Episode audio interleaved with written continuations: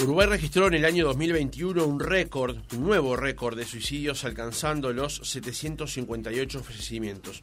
Esta cifra supera incluso los guarismos del año 2002, cuando Uruguay debió afrontar la peor crisis económica de su historia. Los datos fueron aportados por las autoridades del Ministerio de Salud Pública en el marco del Día Nacional de Prevención del Suicidio que se celebra cada 17 de julio. De la presentación de estos datos surgen otras informaciones interesantes, como por ejemplo el aumento del suicidio en varones, 82% contra 18% en mujeres, el incremento de quienes se quitaron la vida en el departamento de 33, desplazando al departamento de Rocha, algo que los expertos analizan ya que aún no le han encontrado una explicación, y el aumento de los casos de autoeliminación entre los veinteañeros y los adultos mayores. La tasa de suicidios de la población entre 25 y 29 años pasó de 29 cada 100.000 a más de 36. También aumentó entre las edades mayores de 50 años, pero con énfasis en los mayores de 80, franja etaria en la que se acercó al 50 a 50 suicidios cada 100.000 habitantes. A todo esto, las autoridades de salud pública adelantaron que no prevén mejoras para este año 2022. ¿A qué se puede adjudicar este crecimiento de las cifras? ¿En qué políticas se debe profundizar para revertir esta situación? Lo conversamos esta mañana con el sociólogo Pablo Hein, integrante del Grupo de Comprensión y Prevención de la Conducta Suicida en el Uruguay de la Universidad de la República. Hein, ¿cómo le va? Buenos días, gracias por acompañarnos. Buenos días a ustedes y a la audiencia por tratar de, entender o manejar o escuchar de estos temas, ¿no? Que tanto nos causan dolor y, tal vez un poco de bronca porque la temática en Uruguay ya viene de algunas décadas sostenidas en este sentido, ¿no? Dolor y bronca probablemente sean efectivamente las dos palabras que resumen mejor esta situación. Pero vamos a darle contexto al reportaje. ¿En qué escenario estamos hoy? ¿Qué nos dicen estos datos? El, escenario que, nos dan los datos es, el escenario que podíamos tener hace 10 años atrás, tal vez, o 15 años atrás, que tenemos en una situación complicada, ¿sí? en un contexto latinoamericano y es bueno recordarle a la audiencia que en un contexto latinoamericano no estamos acá comparando, por ejemplo, con, con Chile, con Argentina, que tienen registros de mortalidad, que en definitiva salen las cifras de ahí, similares, ¿verdad? No nos comparemos con Ecuador ni con Paraguay porque esos países tienen un registro de mortalidad un poco más débil. Entonces ahí puede ser que el suicidio sea menor por un tema de registro, ¿me explico? Pero si tomamos eh, Chile, Argentina, Canadá, México, Estados Unidos, Uruguay viene complicado. Uruguay en este tema también tiene un, antecedente histórico importante, ¿no? Ya tenemos tasas, tasas importantes a nivel latinoamericano, ya desde 1930, 1940 ya veníamos en situaciones complicadas. Parece que, que los uruguayos, las cuestiones o las condiciones sociales que tenemos, las relaciones sociales, no, no, no, fuimos capaces de generar una matriz de, o un soporte o una red social para, para protegernos entre todos, ¿no?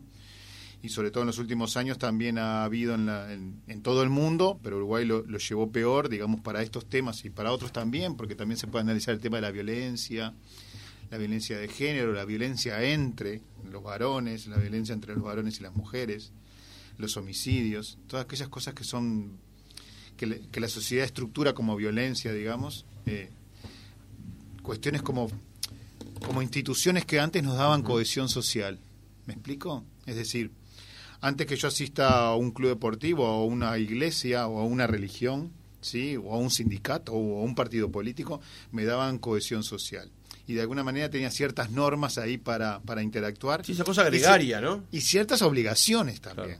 ¿No? Ahora parece que este proceso se ha perdido, incluso la familia podemos poner en esas, en esas instituciones, claro que sí, se han perdido eso. Eso no sucede solo en Uruguay, sucede en casi todo el mundo. También hay un proceso de individualización donde el individuo va ganando terreno por sí solo, entonces cada individuo se construye por sí solo. Pero eso es una doble falacia, porque esa construcción tal vez estamos obligados a cumplir ciertos estatus sociales, ¿sí? Y ahí tenemos la figura de los varones o del hombre. Entonces, de alguna manera, hay individuos, hay uruguayos y uruguayas que van quedando en el camino, en esa construcción. Y somos, los demás somos poco solidarios, por eso genera bronca. Entonces, creo que el contexto que está Uruguay es un, contexto que, que, siempre, el tema nosotros lo vemos modestamente, que, lo manejamos a través de las cifras y las cifras ya, ya son elocuentes y ya lo, ya lo eran hace 10 años. Y seguimos apostando ahí cuando está, las cifras hay que apostarlas, hay que tenerlas presentes porque son los indicadores, pero ya No basta con hablar de las cifras y que batimos récord y que decir que aumentaron y ya sabemos. y, el efecto para este año va a ser peor y para el año que viene, ojalá nos equivoquemos, va a ser peor, porque esto es el efecto también de la pandemia, que ya se sabía que tiene un efecto de arrastre, no inmediatamente. Sí, Roxana planteaba recién antes de arrancar el reportaje que de, los datos nos parece que nos generan dolor y bronca el día que se presentan, hablamos algunos días más que tienen una repercusión mediática y después el tema queda ahí. Y lo peor es que esperamos para el año siguiente que algo cambie, no habiendo hecho nada para que eso cambie. Sí, es así, es así porque nosotros que trabajamos en el tema, siempre la ola que le decimos nosotros eh, adentro del grupo es, es, en estas fechas, lamentablemente, ¿sí? que es en julio, que Uruguay lo celebra en julio, el 17 de julio, por un decreto del 2007. En el resto del mundo también es el, el 10 de septiembre pero Uruguay no tiene políticas sostenidas en torno a esto. Incluso con esto que se discutió mucho del video, si sí o si no, este video de este año, o los videos del año pasado que también hubieron, ¿sí? Independientemente con aciertos y con errores, todo suma en esto, todo suma. Más, más allá que vos decís, bueno, podría haber sumado un poco más, no importa, ¿sí? Eh, lo, lo que nadie discutió en este año es que el video se pasó un día o dos días. Entonces, si vos ves las campañas que hay en otros países, son sostenidas ¿sí? en el tiempo. Es decir, son campañas que por lo menos son 30, 40 días. Ponemos ejemplo de Chile, podemos poner ejemplo del País Vasco, de Francia, de Londres, ¿sí? Por ejemplo, los oyentes que están interesados en el tema pueden poner la última foto en internet, Londres, y van a ver la campaña que se está haciendo hoy en día, que arrancó a fines de junio, es todo julio, julio, eh, julio, agosto y septiembre en Londres, este año, ¿no? Entonces, y, son políticas sostenidas de, campaña, políticas sostenidas de trabajar con la gente, países que han aprovechado la, excusa de la pandemia para, para ponernos ciertos temas sobre la mesa, por ejemplo el tema de la muerte y el dolor que encierra la muerte, no para celebrarla, sí para racionalizar la vida desde otra perspectiva. Porque que, que racionalicemos la vida también y que, que encajemos los procesos de muerte como colectivo, como cultura, también son una solución a estos problemas porque el, porque el suicidio también es un problema social. Entonces la sociedad te coloca y la sociedad te saca. Claro. Entonces hay, hay experiencias muy lindas de otros países que empezaron a trabajar estos temas de, de la muerte y lo que significa el duelo para resignificar la vida, ¿no? Eso es lo que a veces la sociedad uruguaya no entiende. Acá nadie está, vuelvo a repetir por segunda vez, ni celebrando la muerte, ni generando una apología del sufrimiento. No, lo que estamos es contextualizando. También eh, Uruguay está atravesando, creo, una especie de, cambio de paradigma con un tema que en realidad fue durante mucho tiempo tabú. Del suicidio no se hablaba, los suicidios no se publicaban, las cifras se decían, pero muy de manera muy muy soslayada. muy soslayada. Y, en realidad en los últimos años vemos que hay una tendencia a revertir como esta publicación de las cifras, hacer campañas quizás más a nivel, justamente lo vemos a nivel parlamentario, más, eh, más proyectos, quizás hacer la vuelta también de, de con, con respecto al tema, incluir el tema de los jóvenes, más charlas con los jóvenes. Sí, mira, eh, ayer o antes de ayer estábamos con esta colega y decíamos, pero yo creo que Uruguay desde el 2010, por ponerte una fecha, porque siempre las fechas a veces pueden ayudar, 2010, 2012 se está hablando. a esta radio vinimos una vez o dos veces ya, esta es la tercera vez. No, solo nosotros, sino que mucha gente está haciendo mucho, mucho en la temática. Lo, lo que es capaz que tenemos que considerar también es cuánto tiempo lo hacemos y sobre todo el foco que le estamos dando. ¿Me explico? Estamos, estamos en un foco que ya, haciendo un paralelismo con, con Goñi, el entrevistado, el, el, panelista anterior, estamos jugando con una línea de tres hace 20 años y nos están metiendo 4 o 5 goles por año. Entonces capaz que es tiempo de poner una línea de 5, una línea de 4, ¿sí? Y probar con nuestras cosas. Entonces creo que el enfoque que tenemos, que también tenemos que, porque tenemos la capacidad suficiente también para pensarlo, esa es la bronca que da. Tenemos un enfoque netamente sanitario, desde lo sanitario, desde lo sanitario y para lo sanitario. ¿Me explico? Y cuando estoy diciendo sanitario, estoy diciendo el sector salud.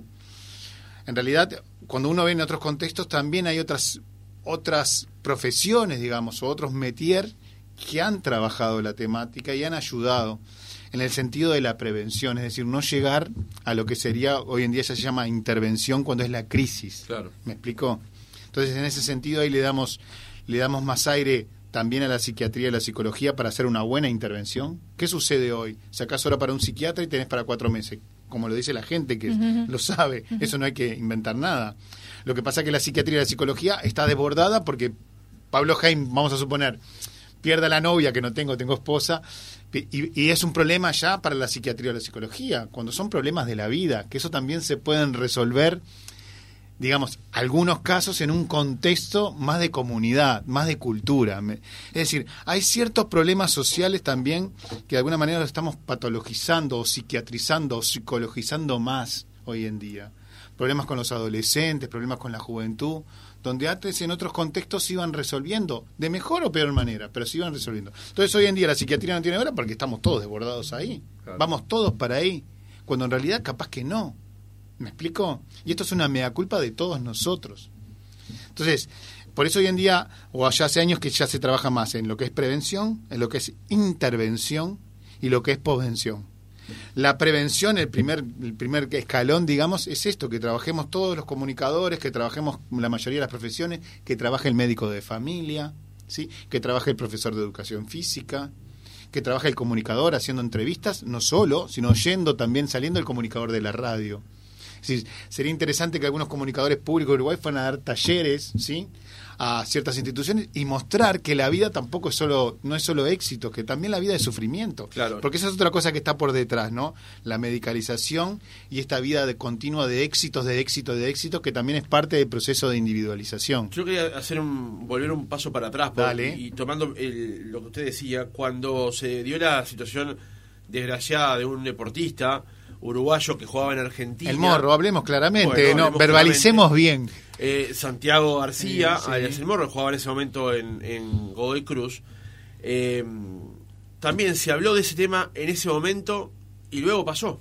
Y que iba a aumentar. También los, también los medios de comunicación tenemos una responsabilidad de instalar el tema. Lo que pasa es que también estamos demandados por algunas otras cosas también. Claro. Sí, sí. Lo del morro, nosotros hicimos un seguimiento de las estadísticas en ese momento este, para ver si había algún impacto y, como sospechábamos, no impactó. Es decir, lo mismo que la pandemia, en el efecto encierro, a ella se sabía, y ya están las cifras públicas y se pueden ver las gráficas, hubo un descenso notorio. Lo que no aprovechamos los uruguayos ni las uruguayas es agarrar ese envión a la baja, que fue muy leve en Uruguay, pero sostenerlo en el tiempo. Entonces, lo que sabemos también que ahora que con el efecto pandemias es este año que pasó, este año que estamos transcurriendo y el año que viene también. Entonces, en ese sentido, me parece que, que, vuelvo a repetir, el papel de los medios es fundamental para poner el tema, discutirlo, trabajarlo un poco.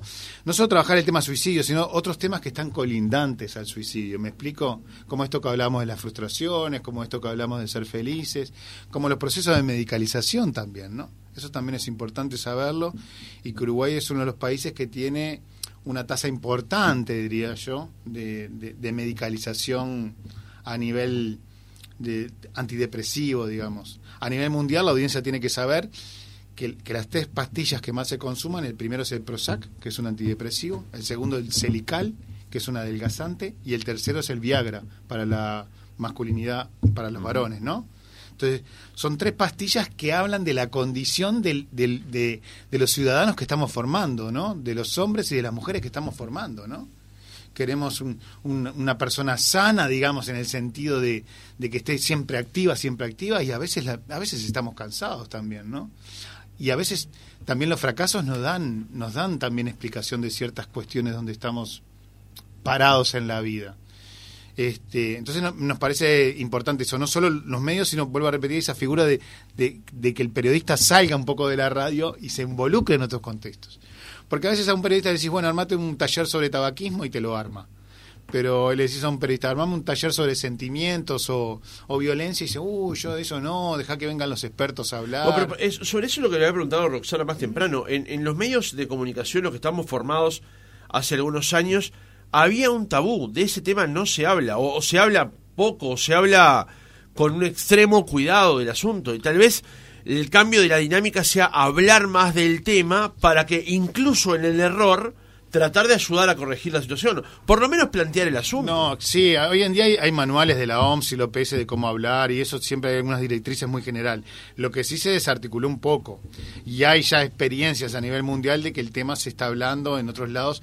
Por ejemplo, en Navarra hay unas lindas experiencias el, diario de Navarra, por ejemplo, el diario de Navarra saca una vez por año un suplemento, ¿sí? Como si fuese un suplemento dominical de, de 20 páginas, 15, 20 páginas, específico del tema, con diferentes enfoques, con diferentes realidades, ¿sí? Con diferentes situaciones. Entonces, es ponen eso, en, que lo desfasan un poco de septiembre. Es decir, no lo sacan en septiembre porque ya saben que en septiembre viene la ola de la celebración del Día Mundial, entonces capaz que eso lo ponen en marzo. ¿Me explico? Pero bueno, el, el tema en Uruguay me parece que yo creo que hace tiempo que se está hablando, y esto de las cifras también, siempre las cifras se dieron en julio y se siguen dando en julio porque hay un desfasaje. Las cifras en Uruguay, la construcción del dato es por parte del Poder Judicial y después pasa a estadísticas del Ministerio de Salud Pública, entonces ahí siempre hay un desfasaje de las cifras. Pero conocer las cifras en Uruguay ya sabemos, lo que el año que viene vamos a andar lamentablemente de 770 760. Y, y, hablar por departamento en Uruguay también es otra, otro gran error, porque que digamos, aumentó el año pasado en 33, tendríamos que tener vergüenza de decir eso, más que dar ese dato, porque no hicimos nada por esa gente en 33 el año pasado. Y son dolores que están quedando ahí, y son duelos que no se cierran. ¿Me explico? Y son estigmas que van quedando en esa familia. Entonces, más que poner un departamento cuál es el más importante, me parece que tendríamos que preguntarnos y hacer como sociedad qué estamos haciendo por los dos suicidios de ayer y qué vamos a hacer por los dos de hoy. Porque una cosa que también decimos y es importante que, que lo tengamos presente, por lo menos lo, reflexionemos un poco como sociedad, que si bien es la tasa más importante de todas las Américas, más que Canadá y Estados Unidos, también este, este, este, este tema descendió a nivel mundial, ¿sí? descendió a nivel mundial, salvo en las Américas, que tuvo un crecimiento de 17%, y eso lo hizo Canadá, Estados Unidos y Uruguay. Eso lo dice la OMS, la Organización Mundial de la Salud. Me, parece que, que el, el tema de, de, las estadísticas o de los casos, 750 casos son muy pocos casos para Uruguay. Para que la audiencia se haga una idea, en, en España hay 3.600, son 56 millones, claro. La tasa en España es 8. Lo que quiero decir, 750 casos son muy pocos casos para asistir a esas familias en el momento que lo necesitan, que es en la inmediatez. ¿Me explico? En principio. Entonces tú hablas con, la, con los políticos o la gente que está en el sistema sanitario y dicen, no, Pablo, lo que pasa es que también tienen prioridad en el sistema sanitario para acudir a una mutualista y tener prioridad en el, en el sistema de salud mental. Pero tú imagínate ser un familiar, ¿sí?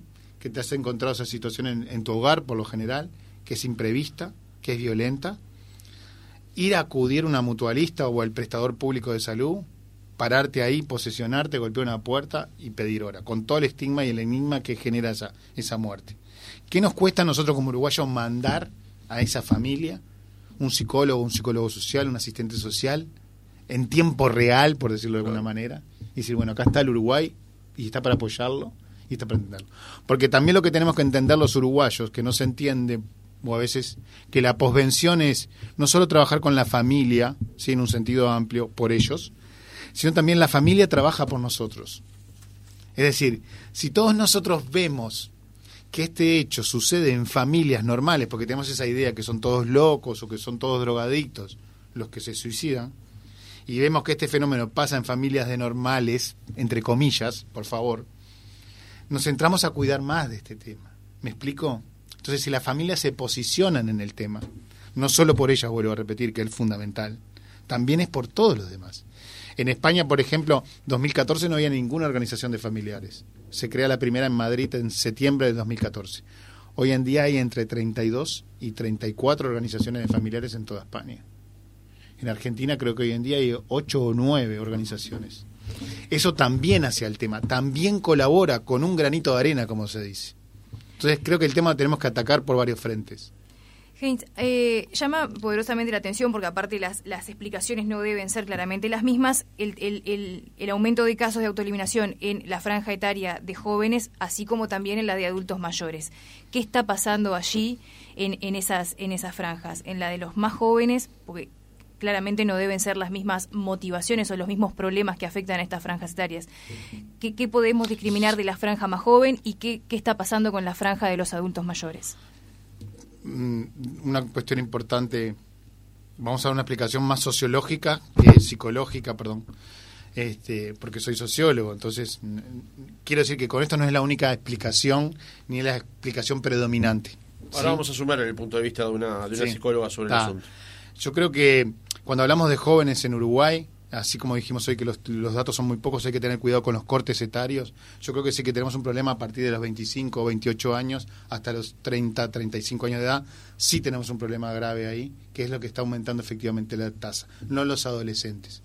Ahí puede ser básicamente eh, la, etapa de la, etapa de culminación de, la llegada al mundo adulto. Sí, la llegada al mundo adulto donde le exigimos a la adolescencia y a los jóvenes en primera edad 18, 20 años, para que la audiencia tenga una idea de qué estamos hablando, dos, dos retos importantes, dos aventuras, la sexualidad y la incorporación al mundo adulto, que es básicamente a través del trabajo de los estudios. Creo que ahí los, las, las metas que ponemos o las pruebas que le ponemos o las varas que le ponemos para saltar, ¿sí? son muy altas y también son muy homogéneas para toda la juventud. Entonces tenemos que tener presente que tenemos diferentes juventudes no solo diferentes porque unos viven en Malvin y los otros viven en La Teja y los otros viven en Trinidad y los otros viven en Chapicuí. No, también diferentes porque los jóvenes emocionalmente son diferentes. Y cuando hablo de esto pongo el ejemplo de mis hijos que viven en la misma casa con los mismos padres, que comen de la misma olla pero mis hijos tienen emociones diferentes y se fueron tejiendo en su vida diferentes, con sus barras de amigos diferentes. Entonces, eso también tenemos que tener. Entonces, nosotros, presente, nosotros le exigimos a los jóvenes por igual estos retos o estas aventuras que habla eh, diferente bibliografía. Al que le interese estos temas, hay un trabajo hermoso, hermoso de UNICEF del año 2019 en Argentina, sobre el suicidio de jóvenes en Argentina. Es un trabajo muy lindo de 90 páginas y ahí hay una explicación, no solo demográfica, sino también sociológica, antropológica, psicológica también, por supuesto. Es un estudio muy interesante, es del 2019, porque hay uno del 2020 que es una guía de prevención, pero el estudio este es del 2019. En el caso de la tercera edad se conjugan otras cosas, creo. Se conjugan una parte muy pequeña enfermedades terminales en la tercera edad que no las resolvemos bien o que las hacemos enfrentar solos, ¿sí?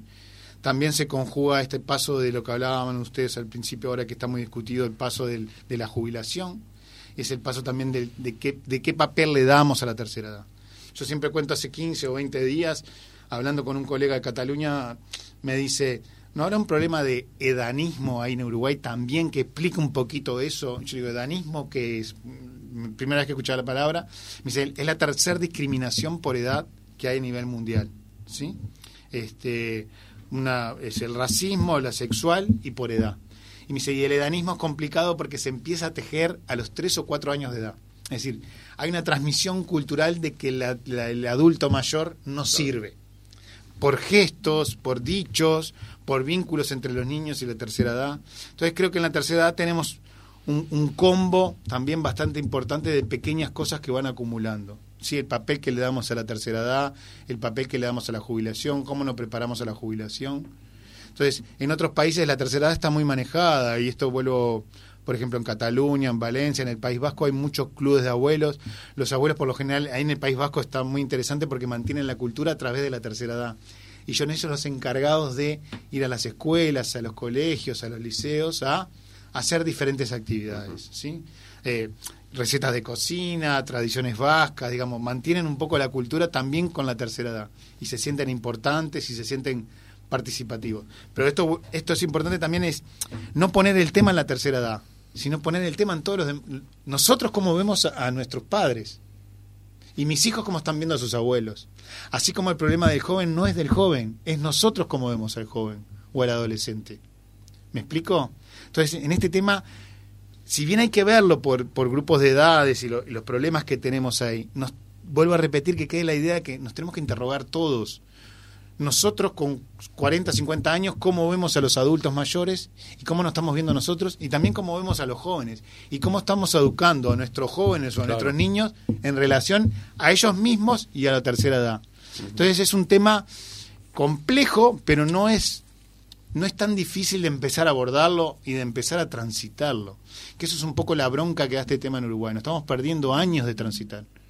Porque tenemos que tener presente que estos temas no se arreglan de un año para el otro. No se arreglan con una vacuna, ni con una pastilla, ni con salir todos los días en la prensa.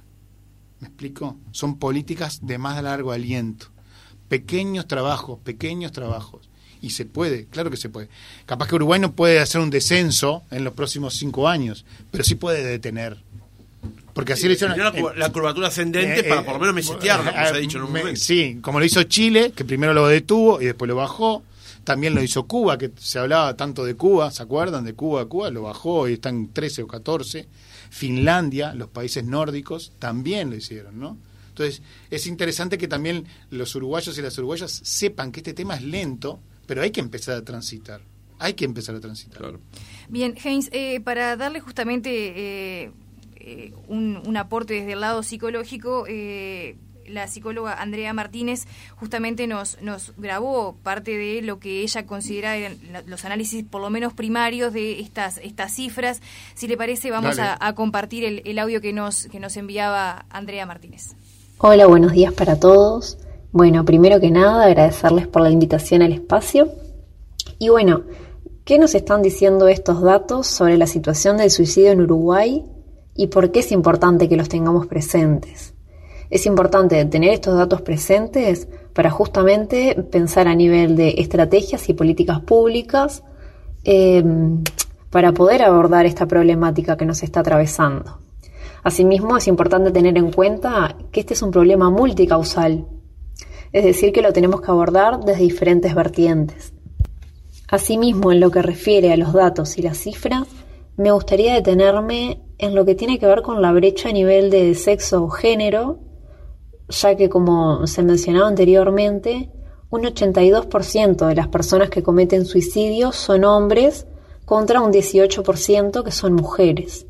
Esto nos lleva a pensar, bueno, ¿qué está pasando con la salud mental y emocional de estos hombres? Y, y el acceso a la consulta y a poder hablar de lo que les está pasando, eh, de su sufrimiento psíquico y emocional. En lo que tiene que ver con la relación de- del género masculino con el vínculo con su emocionalidad, bueno, es una cuestión que tiene raíces eh, muy profundas en la historia ya, sobre todo rodeada de estigmas. Por lo que, bueno, es importante poder empezar a abordar esos estigmas del hombre que habla so- sobre sus emociones, sobre lo que le pasa, sobre su angustia. En este sentido, esto se vuelve muy importante a la hora de, pensar y planificar estrategias de intervención. Asimismo, otro dato signi- significativo tiene que ver con el rango etario en la edad donde se comete el suicidio. En la cifra podemos ver que el pico más alto se ubica entre los 85 y los 89 años, ya notándose un, un incremento a partir de los 75 años. Este, bueno, y esto nos lleva a pensar qué está pasando con la población de personas mayores en el Uruguay, cómo se está atendiendo a esta franja etaria y bueno, también es súper importante pensar qué secuelas trajo para esta población la pandemia, ya que tenemos que tener en cuenta que fueron una de las poblaciones donde mayor hincapié se hizo en mantenerlos aislados, justamente sí como forma de cuidar su salud física, pero bueno, es momento de tener en cuenta qué secuelas dejó a nivel emocional para estas personas. Por otro lado, también nos encontramos que esta cifra aumenta cuando hablamos de jóvenes entre 25 y 29 años. Entonces, en este sentido, bueno, a la hora de diseñar estas diferentes estrategias e intervenciones, va a ser fundamental que tengamos en cuenta qué pasa en la vida eh, de los sujetos en estas franjas etarias, ¿no? Este, contemplando, bueno, sus necesidades, el contexto y demás. También Andrea Martínez nos habló acerca de su experiencia clínica sobre este tema. En lo que refiere a mi experiencia y perspectiva como psicóloga, sin duda que en el trabajo psicoterapéutico en la clínica trabajamos con lo que tiene que ver con prevención de intentos de, de autoeliminación, de suicidio, pero asimismo me parece fundamental lo que estamos haciendo hoy aquí, ¿no? Que es traer el tema, hablarlo y ponerlo sobre la mesa. Porque tenemos que tener en cuenta que es un tema, el suicidio, que está rodeado de diferentes mitos, tabúes, estigmas, y que justamente no es una solución eh, ocultarlo, sino por el contrario, hay que hablar del tema.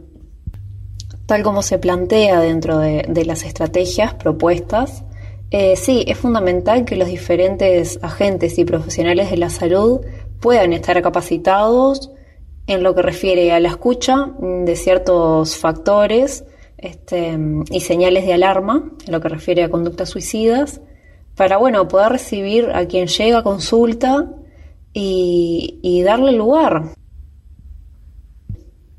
Asimismo, considero que es fundamental, bueno, eh, crear diferentes dispositivos donde el trabajo con las emociones esté más presente ya desde las edades más tempranas. Este, bueno, como decía anteriormente, este es un tema multicausal que también me parece que nos compromete a todos como sociedad, más allá de, de bueno, quienes somos profesionales de la salud mental, profesionales de la, de la salud. También es una cuestión que nos atraviesa incluso en el ámbito educativo, laboral. Este, entonces, bueno, en este sentido me parece que el trabajo en las emociones es fundamental, que tenga un espacio y que se lo sé. Así también como es importante que justamente en los medios de comunicación tengan lugar estos temas que refieren a lo psicológico, a la salud mental y a la salud toda. Bueno, por mi parte les agradezco nuevamente por la convocatoria y nos estamos viendo pronto. Bien, le agradecemos a Andrea Martínez por su testimonio, por incorporar, este, además de, su primera evaluación con respecto a los datos que arrancábamos en el comienzo del reportaje, también su experiencia en el trabajo clínico de este, de este asunto. En el cierre del reportaje, Hein, usted más temprano hacía una analogía deportiva, dejar de jugar con línea de 3 para pasar a jugar con línea de 5. ¿Qué o, tareas? o marcar más en el medio de la cancha, para que el tema no llegue al área. Asunto, siguiendo la analogía deportiva, ¿dónde es que tenemos que colocar esos dos stoppers más? Eh, si soy el Tornado Alonso, reforzaría el medio de la cancha. Ya. Entonces, la psicóloga hoy nos dijo, es multicausal y multidisciplinario. Entonces, bueno, dejemos hablar a los que hacen comunicación para que nos hagan una campaña de comunicación. Dejemos hablar a la antropología para que nos explique un poco qué tenemos los uruguayos con respecto a la muerte. Dejemos hablar un poco a la psicología social para ver cómo nos manejamos nosotros entre las relaciones. Y hagamos un plan eh, eh, multicausal, digamos, multidisciplinario, pero efectivamente desde las multidisciplinas. Entonces, lo que nosotros vemos son mensajes desde el sistema sanitario hacia las demás disciplinas. No, porque este también es un aspecto social.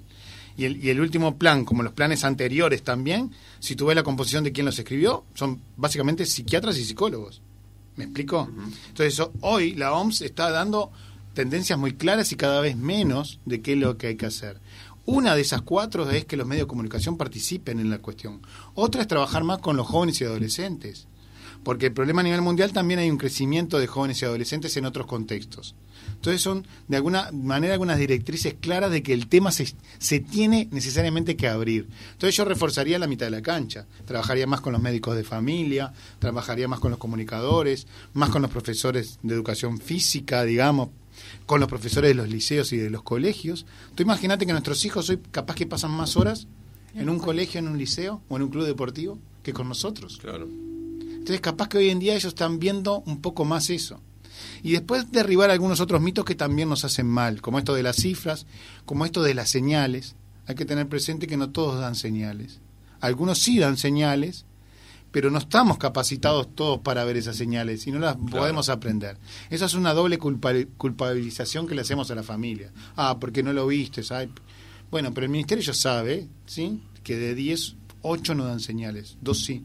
Entonces me parece que tenemos que hacer una mea culpa también con, en dónde estamos situados cada uno de nosotros en la sociedad, de qué somos, porque somos padres, porque somos vecinos, ¿sí? Algunos son comunicadores, otros somos profesores, otros son eh, que trabajan en un supermercado. Entonces tenemos que estar situados y ver cómo nos, estamos manejando en este tema y en otros temas que hacen también a la violencia, cómo nos tratamos entre los uruguayos y las uruguayas, ¿sí? Eh, y esto se ve en algunas manifestaciones que no tienen que ver el suicidio, ¿no? En la calle, en el diario vivir. Claro. Pablo Hein, integrante del Grupo de Comprensión y Prevención de la Conducta Suicida en el Uruguay, de la Universidad de la República, sociólogo. Gracias por haber estado otra mañana con nosotros y obviamente a partir de aquí queda el compromiso de volver a hablar de este tema no solamente cuando se conozcan las cifras. Exactamente, un gusto, ¿eh? A las órdenes.